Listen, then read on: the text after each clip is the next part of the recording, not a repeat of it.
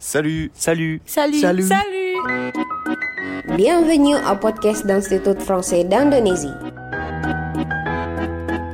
Semua yang kamu mau tahu tentang Prancis, kita obrolin di sini. Salut, kembali lagi nih di podcast Selalu bersama gue Azizi. Nah, walau tahun berganti, aku tetap abadi di podcast ini. Terus narsum gue deh. Gitu kan apa sih ini gitu kan. Nah ngomong-ngomong tahun baru gue juga punya kabar baru dan seru juga nih. Karena mulai sekarang podcast Salu akan upload dua kali setiap bulannya. Hore Oke, awal tahun nih biasanya kan identik ya sama eh, resolusi ya kan, terobosan baru. Wah, gue 2023 resolusi gue gini-gini ini. Nah, gue sering lihat juga tuh orang kayak di list resolusinya tuh suka kayak ah, gue pengen lebih sering baca nih gitu. Atau semoga gue tahun ini bisa ngelarin minimal tiga buku aja gitu. Nah, topik kita kali ini cocok banget nih buat lo, -lo yang suka baca di rumah, terutama para pencinta komik. Nah, pernah denger nggak sih kalian tentang yang namanya Bang Desine? Nah, buat ngebahas lebih jauh lagi tentang BD, kali ini gue udah kedatangan seseorang yang setiap harinya bergumul dengan buku. Ah, dia selalu dibanjiri buku dan eh, dibanjiri sampul-sampul buku ya kan. Eh, tidak lain dan tidak bukan adalah Aldo. Uh, halo halo halo semuanya. Halo halo, halo. salut Azizi, salut. Salut Aldo. Nah, Dok, boleh dong perkenalan dulu nih sama teman-teman kita di rumah yang lagi dengerin podcast Salu. Nah, halo halo halo semuanya pendengar Salu, pendengar setia Salu. Eh kenalin dulu nama gue nih Aldo, gue biasa kerja ya. Kalau kalian udah sering mampir atau bolak-balik di Mediatek Ivi Tamrin, pasti kalian udah sering lihat tuh. Ya, gue kerja di Mediatek Ivi Tamrin sih. Kan ada dua nih. Yang mana Hmm. nih Aldo, yang mana coba dikasih tau kan nggak kelihatan nih soalnya podcast. Nah, ada Aldo, ada Aldi nih uniknya nih di Mediatek Ivi Tamrin ini sih ya. ini kalau- ini nggak nggak full tanpa sengaja ya guys ya. Hmm. Kebetulan ke hire namanya orangnya Aldi dan Aldo. Betul, cara bedanya gampang sih. Kalau Aldo kan akhirannya O berarti. Nah, sesuai sama badannya tuh sih ya. Aduh. O. Oh iya iya. Nah, Oke. kalau Aldi I sesuai sama I. badannya I, I, ya. oh, oke. Gua nggak usah jelasin Eh, eh, detailnya ya udah pada tahu udah lah ya. Kebayang lah ya. Kebayang oh ya. sama Oh, I bentuknya nah, gimana ya. Oke. ya. Nah, jadi kalau misalnya nanti kalian ketemu Aldo nih atau Aldi di eh, Mediatek Ivi Tamrin, boleh langsung disapa. Oh, ini yang kemarin saya dengar nih podcastnya di Salu yang Oh ya. Ya, betul. gitu. Ini nih pasti yang Oh nih. Nah, pasti nanti tahu deh yang mana deh. Nah, Dok, langsung aja nih. Kita langsung ngobrolin tentang Bang Desi nih. Pertama-tama, sebenarnya BD itu apa sih, Dok?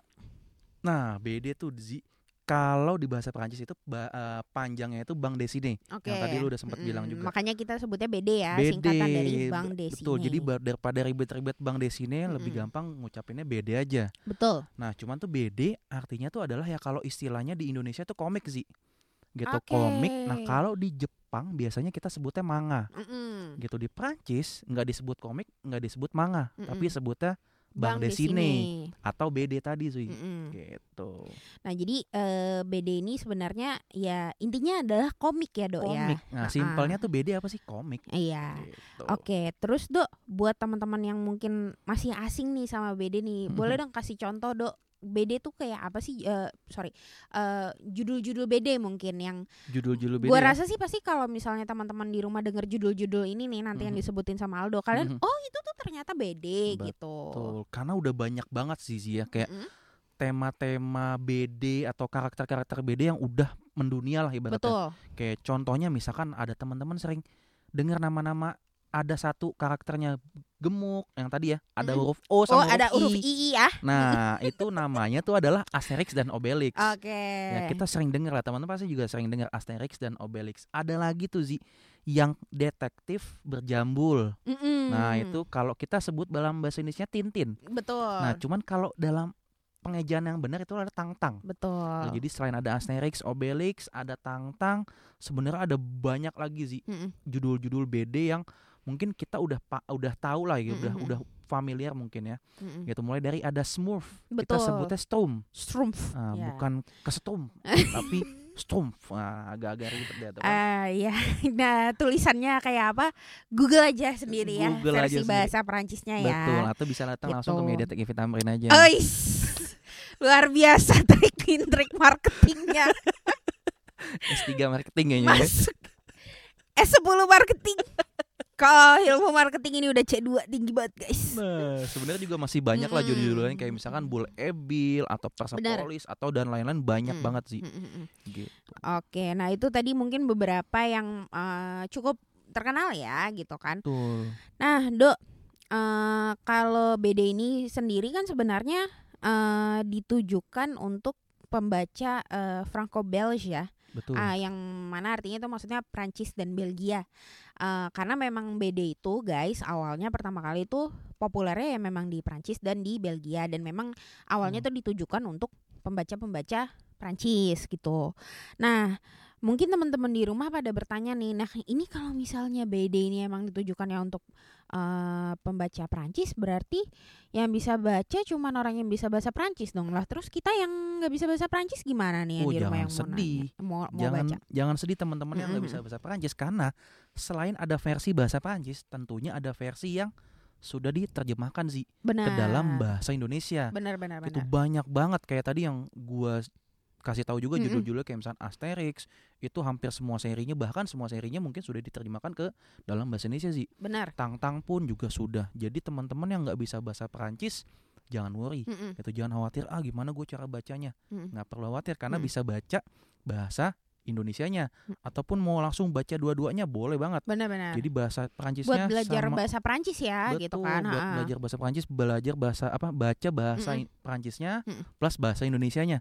Karena terkadang terjemahannya itu suka-suka iya, lucu itu. tuh Zi. Itu itu lucu banget cuy lucu terjemahannya. Gue tuh dulu ini juga cerita lucu sih maksudnya gue sebagai salah satu ya dulu kan waktu gue masih kecil gue kan belum kuliah sastra Perancis ya doi jadi nggak ngerti gitu kan terus tapi nyokap gue tuh suka beliin eh, komik-komik BD-BD ini Mm-mm. gitu nah gue nggak tahu kalau pada si, pada saat itu kayak Asterix dan Tantan waktu itu kebetulan gue Asterix dan Tantan ya eh, sama Lucky Luke Lucky Luke. Nah, ya. apa kalau bahasa uh, Lucky Luke Lucky Luke juga ya. Nah, gua nggak tahu waktu itu kalau Asterix, Tantang dan Lucky Luke itu adalah BD yang mana itu dari Prancis dan atau Belgia ya, karena Mhm. kayak Asterix kan uh, Belgia. Betul. Eh gua nggak nggak tahu kalau itu dalam bahasa Prancis dan kemudian setelah beberapa tahun kemudian, kemudian gue kuliah sastra Prancis, lalu belajarlah gue waktu itu sejarah kesusastraan Prancis ya. Shout out to Madam Wanda, terkenang banget ya. terkenang banget selalu di hati. Em, apa namanya? eh, jadi waktu itu dia tugasnya adalah ngebedah komik, eh eh, sorry ngebedah BD Asterix gitu kan. Hmm, Nah waktu itu, oh ternyata ini komik Prancis gitu kan, gue baru tahu. Oh ternyata ini awalnya bahasa Prancis. Terus kemudian karena karena si tugas itu, gue baca-baca lagi tuh koleksi komik gue yang lama waktu itu gue punya cukup banyak. Kemudian ketika gue baca, gue inget banget tuh dulu karena sebagai orang Batak ya kan, gue inget banget ada satu terjemahannya dalam bahasa eh, Indonesia. Jadi mereka tuh scene-nya Asterix dan Obelix lagi kalau nggak salah terdampar di eh, tengah lautan. Kemudian mereka tuh habis minum-minum gitu Hmm. kan. Habis minum-minum dan mereka tuh mabuk gitu loh. Nah, kemudian mereka di kan itu kapalnya di dalam kapal pram apa namanya? perompak ya bajak laut tuh hmm, yang suka pasti setiap akhir endingnya selalu tenggelam ya kan Betul. kapalnya. Nah dia eh, tiba-tiba nyanyi di situ tuh tulisannya lisoy lisoy lisoy. Wah saudara gue nih. Kayak nggak asing nih kata-kata nih. iya kayak kenal nih gitu kan. Kok hmm, mungkin Asterix dan Obelix waktu gue kecil ya. mungkin Asterix dan Obelix ada keturunan Batak. gue pikir gitu dulu ya kan. Tapi ternyata setelah bertahun-tahun kemudian ketika gue kuliah ternyata itu eh itu adalah hasil terjemahan ya kan itu Betul. adalah salah satu teknik terjemahan karena terjemahan tuh nggak selalu ke langsung gitu ya kalau namanya ada teknik penerjemahan jadi A ke A gitu ya Hmm. misalnya eh, meja tab gitu nggak nggak selalu kayak gitu gitu ada konteksnya juga gitu kan Betul. Jadi emang kadang-kadang tuh kalau nerjemahin buku atau nerjemahin Mm-mm. sesuatu itu disesuaikan sama konteksnya Ji. Mm-mm, Gitu. bener Karena kalau di konteks Indonesia, oh kayaknya lisoy-lisoy nih mungkin iya jadi masuk nih kalau ke publik Indonesia. gitu Makanya kan. diterjemahin kayak gitu. Heeh, jadi ya emang itu lisoy-lisoy itu emang lagu yang emang sering dinyanyiin ketika orang Batak lagi mabok gitu kan, ketika Betul. lagi minum-minum gitu kan. Jadi konteksnya pada saat itu kayak gitu dan kalau lo baca di bahasa Prancisnya nggak lisoy-lisoy ya Nggak, gitu. beda. Beda. Orang. Prancis nggak ngerti lisoy-lisoy. Ya nggak ngerti gitu kan. Ternyata yang itu bikin lisoy-lisoy itu adalah penerjemahnya gitu. Betul. Jadi teman Jadi itu menarik banget ya, Dok ya. betul menarik banget karena ya itulah teman-teman yang nggak bisa bahasa Prancis bahas, baca aja bahasa Indonesianya sih ya. Kayak gitu kayak lu tadi waktu pas Mm-mm. kecil aja Mm-mm. ba- kan lu nggak mungkin langsung baca bahasa Prancis kan sih ya. Iya kan gue dulu waktu kecil belum sastra Perancis ya kan. makanya kecuali lu lahir dari bule sih ya langsung Iya kalau gue kalau gue terakhir sebagai orang Perancis ya orang ya baca bahasa Perancisnya ya kan Ah, gitu. betul Nah cuman ya itu intinya BD itu juga banyak kok yang udah diterjemahin ke bahasa Indonesia ya apalagi eh, kayak tadi Asterix, Asterix eh, Obelix, terus Tangtang, Lucky Luke sama apa tadi satu lagi eh Shroom, Strum betul bukan ada Strum Strum Heeh. Hmm, Smurf ya kalau kalau kita mungkin lebih taunya nah itu semuanya eh, ya udah ada terjemahannya lah udah banyak gitu. betul Oke, nah terus dok ada ciri khas tersendiri nggak sih dok yang membedakan BD dan komik-komik lain dok?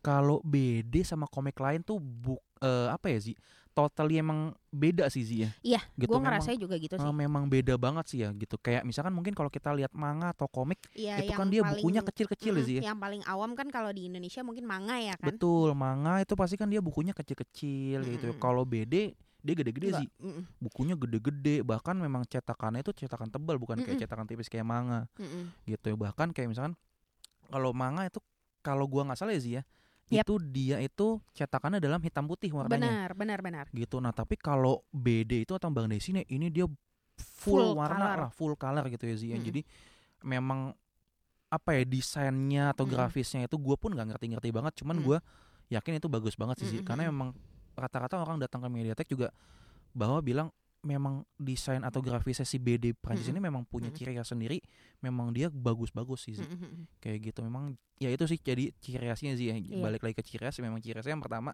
itu bukunya gede Mm-mm, terus colorful dan Hmm. desainnya itu pasti bagus beda sama manga mm-mm. gitu. Oke, nah terus dok selain BD-BD yang udah kita sebutin tadi nih ciri-cirinya ada lagi nggak sih kayak mungkin gaya BD atau kayak genre-genre yang dicakup sama BD nih apa aja sih? Nah gaya-gayanya tadi kayak misalkan si eh, apa ya ada kayak misalkan Persepolis ya Zia kayak Iya gitu betul Persepolis itu karyanya, eh, Mar- karyanya Marjan Marjan Satrapi, Satrapi. betul. gitu. Nah jadi dia eh apa ya komiknya bukan kayak komik animasi atau segala macam Mm-mm. gitu ya Zia. Mm-mm. Gitu itu Eh tapi jangan salah BD itu ada juga ya yang hitam putih ya do ya. betul ada Ah, juga tapi yang mm. hitam putih memang nggak semuanya full color sih Betul, kayak si Astra eh, kayak si Persepolis ini Mm-mm. kalau nggak salah hitam putih sih. Mm-mm. gitu dan eh itu sih selain itu juga kayak genrenya itu kayak misalnya ada nggak selamanya melulu animasi soalnya sih Betul, nggak Betul. selamanya fiksi yang nggak selamanya fiksi kayak yang kalau Asterix dan Tangtengan em, mungkin lebih ke arah lucu gitu ya. betul nggak gitu. sem- nggak semuanya lucu-lucu lah Mm. ada juga yang sama kayak aja kayak manga ya, ja- apa namanya Betul. banyak genrenya ya. betul banyak banget genrenya kayak misalkan selain animasi itu kayak ada mungkin bukan mungkin ya ada kayak misalkan Hmm. eh genre misteri thriller Mm-mm, detektif gitu. Jadi memang bermacam-macam BD atau komik itu dari berbagai genre Tuh, jadi teman-teman yang ah kayaknya gue baca buku animasi kayak Asterix kayak anak kecil banget Mm-mm. gue ya ya udah cari aja yang lain. Kayak misalnya detektif sukanya lo apa sih lo suka detektif? Ya Mm. cari yang detektif. Mm. atau misalkan sukanya yang soal romantis romantis ada juga tuh BD-BD yang soal romantis banyak banget soalnya Oke, nah eh, kalau gue dulu pernah dengar juga tuh sebenarnya kayak Asterix gitu kan, gue ingat dulu ini shout out Manda Muanda. gue hari ini banyak shout out ke Manda Muanda nih karena yang mengenalkan gue kembali kepada BD ya kan. gue ingat dulu dia bilang BD eh, Asterix itu eh gue lupa bahasa Prancisnya tapi intinya kayak itu bacaan untuk orang dari umur 7 sampai 70.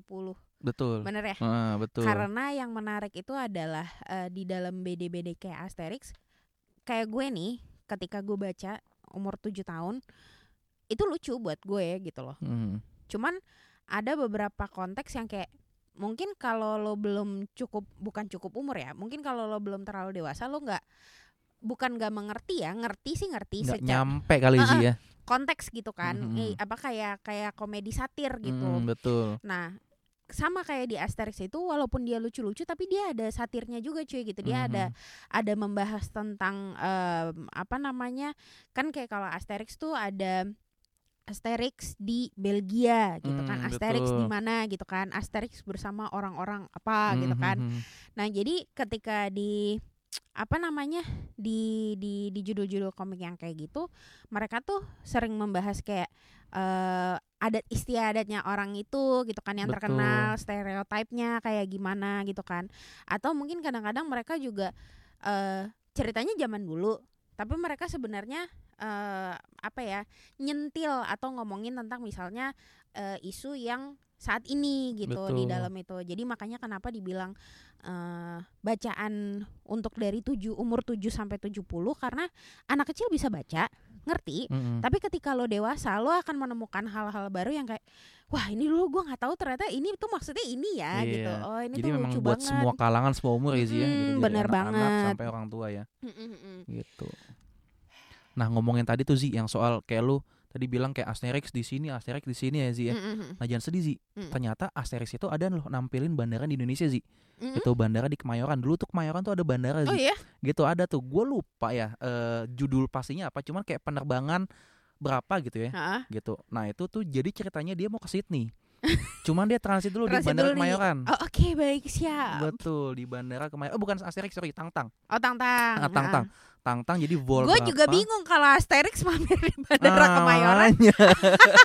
Jadi itu ceritanya Tang-Tang sih. Si Tang-Tang ini. Maaf ya, jadi- guys. Maaf ya guys ya. Iya. Sorry ya. Lupain aja yang sebelumnya. Iya, iya. Namanya manusia kan. Iya, iya, penuh Nah, jadi- dengan hilaf.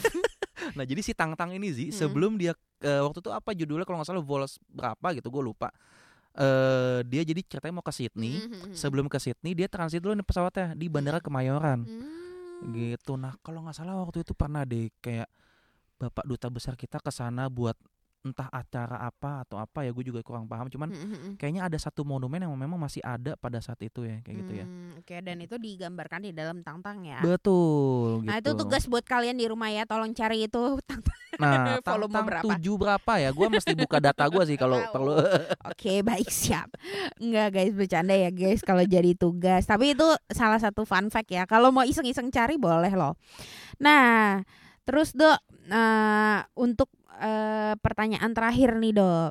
Nah, kan kita dari tadi udah ngomongin BD apa segala macam gini-gini. Nah, Ivi nih di tahun ini, di awal tahun ya lebih tepatnya bakal kedatangan seorang pengarang BD juga nih. Dan kayaknya menarik banget nih eh, BD-nya karena dia tuh membahas tentang Indonesia. Nah, boleh nih ceritain Betul. dikit Dok tentang pengarangnya dan karyanya nih, Dok. nah jadi nama pengarangnya ini adalah Emmanuel Merzi Oke. gitu jadi nih dia bakal melakukan tour di Indonesia dua bulan lamanya Hmm. dari bulan Januari sampai bulan Maret nanti Tuh jadi teman-teman nanti yang ada di kota apa aja ya. Mm-mm. Nah, di kotanya banyak karena ada sekitar 8 kota nih Zi. Dia Oke. bakal berkeliling di Indonesia. Mm-mm. Dari Indonesia barat Mm-mm. sampai ke nggak sampai ke timur kayak sampai ke tengah lah. Nggak nggak ya, eh, melipir sampai dikit. melipir dikit lah. Iya. Agak-agak perbatasan timur Iya, mungkin ya. iya. Gitu deh. dari yang pertama pasti dari Jakarta, Oke. terus abis itu dia bakal langsung ke Bandung, ke Jogja, Mm-mm. ke Semarang, ke Surabaya, ke Medan, Bali, Mm-mm. dan terakhir itu ke Makassar. Oke. Kenapa sih ke Makassar jauh banget ya kan? Mm-mm. Karena ternyata karakter atau tokoh yang dia angkat di BD-nya ini atau di Mhm. Bang Desine ini itu seorang ibu Mm-mm. yang kalau di komiknya itu dipanggilnya adalah Madam Ibu. Madam ibu ya, padahal Madam Ibu. Jadinya ibu-ibu ya. Betul, jadinya ibu-ibu. Iya, padahal kan Gitu. madam itu kan maksudnya ibu. Betul. Gitu. Nah, cuman biar nggak ibu-ibu, jadi dia Heeh. penulisan ibunya itu H I B O U. BUU. Jadi, Jadi madam hibu kalau orang Hibu. Indonesia. Tapi kalau Kalau- bahasa Prancis bacanya madam ibu ya. Ibu betul. Jadi hibu tuh kayak burung hantu artinya sih. Ah, oke. Burung hantu kenapa burung hantu? Karena memang karakternya mungkin digambarkan seperti ya. seperti burung hantu ya sih ya Mhm, gitu karena memang eh ya burung hantu dengan mata besarnya Iya, gitu ya. fitur fisiknya itu ya digambarinnya ya. Betul gitu, seperti itu sih. Dan dia nanti karena si ibu itu berasal dari Makassar, dia pun bakal langsung ke kampung ibunya lah ke Makassarnya. Mantap. Ibunya ikut nggak btw? Ibunya nggak ikut, Oh ibunya nggak ikut. ibunya nggak ikut. Tapi gua nggak tahu mungkin nyusul. atau keluarga yang di Makassar nungguin. Nungguin ya gitu. Tolong itu dijamu dulu Bapak Lemer ya kan, gitu. Bapak-bapak, ya Iya, ibu-ibu, bapak-bapak, Masyur Bapak mesti bapak. gitu. gitu sih. Nah, si eh, dia ini udah nulis itu dua seri. Oke. Yang pertama itu judulnya adalah Mavoazin e Indonesian. Mm-mm. Artinya itu adalah tetanggaku orang Indonesia. Tapi julid Tetangganya julid atau enggak? kita kurang Kita tahu, kurang tahu sih ya. si Madam Ibu ini julid atau enggak. Nah, makanya. Kalian harus baca sendiri. S3 marketing. S3 marketing bacanya di Mediatek. Mm, Iya. betul banget. Nah, jadi gini, si ceritanya itu adalah Mm-mm. memang mereka ini satu apartemen sih. Oke. Jadi tetanggaan, tiba-tiba mm-mm. mereka kenal, Mm-mm. terus ternyata si Emmanuel si Emmanuel Mer ini Mm. baru tahu bahwa ada negara Indonesia Ah. gitu dan dia memang si Emmanuel Mer si Emmanuel Mer ini Mm-mm, punya cita-cita tuh adalah sewaktu-waktu gue mau nulis mm-mm. negara yang dari gue nggak tahu asalnya di mana Oh.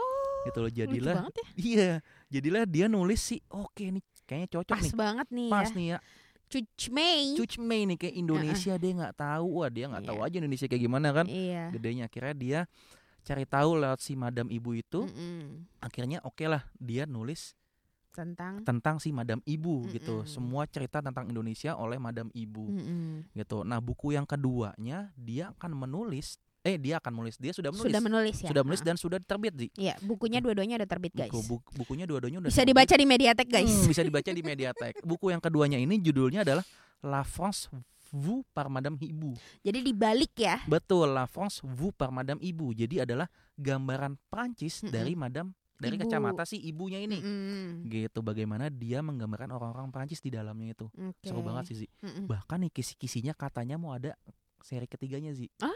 yang diangkat dari perjalanan si Emmanuel Mer di Indonesia Yang nanti dia bakal Iya. jalanin dari Januari sampai Maret besok ini ya. betul katanya Menarik, sih ya gitu kisi-kisinya Oke. sih seperti itu cuman gua Oke. nggak tahu nanti Ha-ha. ke depannya gimana ya kalian follow aja ya Instagramnya Emmanuel Lemer. Emmanuel aja. Mer gitu dan dan Zi jangan Ah. sedih Zi jadi si bukunya ini akan juga diterjemahkan rencananya ke bahasa Indonesia. ke dalam bahasa Indonesia Oh, udah pasti Ah, harus. doakan ya kan? aja semuanya lancar ya kan Amin. dan jadi pastinya ya Iyo Hmm, karena bukunya bagus banget sih Gue juga udah eh, lihat sih apa namanya di Instagramnya Bapak Emmanuel ya. Mhm. Eh, itu emang lucu banget sih kayak penggambaran dia tentang ibu dan maksudnya eh menyenangkan bukan menyenangkan apa ya eh refreshing gitu maksudnya Betul. cara dia discover tentang Indonesia dari kacamatanya si ibu tuh lucu gitu lucu loh lucu banget sih karena Mm. eh, apa ya yang paling gua ada satu adegan atau Mhm. satu cerita di dalam komik itu yang gua menurut gua lucu ya adalah Mm. dia tuh di tengah malam suatu waktu ketika eh, ketika di tengah malam gitu ya dia Uh-uh. ngelihat kayak ada orang di balik lampu itu kayak hantu kayak hantu sangat Indonesia banget ini ya. Sangat Indonesia Mistis, banget ya iya. selain kayak hantu waduh Mm. dua-duanya udah takut nih. Oke. Tapi si madam ibunya bilang. cuman cuman bilang oh itu bukan hantu "Eh, kata Emmanuel Mer ya di situ. Jadi memang gambarannya tokonya Emmanuel Mer dan si madam ibu. Eh, eh, terus kata Emmanuel Mer gimana lu taunya? Eh, eh." kata si madam ibunya bilang gampang orang itu napak dia bukan hantu kalau dia hantu dia nggak napak katanya oh gitu oke itu itu klasik banget ya itu klasik banget Iya. ya kan itu klasik banget kalau di orang kita masuk Indonesia banget bercandanya Ah, jadi masuk iya. kita gitu Mm, jadi kalau lu orang Indonesia dan lu nggak baca wah lu Iya. nyesel banget sih Iya, itu lucu sih, lucu banget, lucu banget. Sumpah sih kalian mesti baca. Di mana di media? di Mediatek lagi endorse terus Endorse terus. Ini kayak spamming obat penambah tinggi badan ya di komen IG. Karena kalau lu baca di tempat gratis sih Oh iya, benar, Nah, benar, benar banget. Gak perlu beli, baca perlu di media. baca di Mediatek gratis Ya. Bagus. Lanjutkan. Oke guys, nah itu dia tadi seru banget ya obrolan gue kali ini bersama eh, Aldo tentang Bang Desine atau BD. Semoga bisa membuat teman-teman di rumah lagi lebih penasaran sama BD dan explore lagi tentang BD. Yang pasti explore bisa di mana? Mediatek ya kan Jangan lupa guys, selalu ingat Mediatek EV di mana pun kamu berada. Oke, merci beaucoup Aldo. Ya, Ya, merci, ampun, merci, sudah meluangkan waktu hari ini untuk berada di podcast Halu ya bersama teman-teman kita di rumah. Oke, jangan lupa ya guys kalau kalian ada kritik atau saran bisa langsung di DM ke Instagram EV di @ev_indonesia. Jangan lupa kayak misalnya kalau Kak undang ini dong gitu. Kak atau bahas ini dong gitu. Boleh boleh banget. Langsung aja di DM aja di Instagram ya. Nah jadi eh, akhir kata Azizi pamit. Sampai ketemu di episode podcast selalu lainnya. Salut! Salut.